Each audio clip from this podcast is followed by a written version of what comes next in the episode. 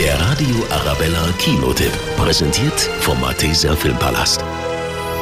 Was macht Ihre Katze, wenn Sie nicht daheim sind? Oder was macht Ihr Hund, wenn Sie ihn allein zu Hause lassen? Die Antworten finden Sie in Pets.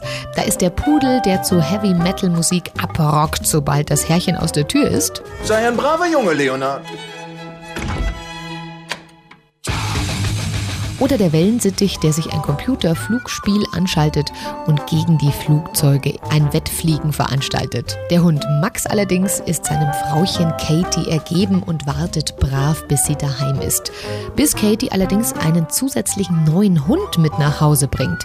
Max ist verzweifelt und sucht Rat bei Nachbarskatze Chloe. Katie hat einen neuen Hund aus dem Tierheim mitgebracht. Sie sagt, er ist mein Bruder. Ich habe keine Lust auf den Bruder. Und ich, äh, ich bin sogar mein Körbchen los. Ich schlafe auf dem Boden, wie ein Hund. Wieso tut Katie mir sowas nur an? Naja, weil sie ein Hundemensch ist, Max. Und Hundemenschen tun eigenartige, unbegreifliche Dinge. Wie sich einen Hund zu holen statt einer Katze. Mein Fazit, Pets, wirklich lustiger, liebevoll gemachter Animationsfilm für die ganze Familie. Der Radio Arabella Kinotipp. Präsentiert vom Malteser Filmpalast.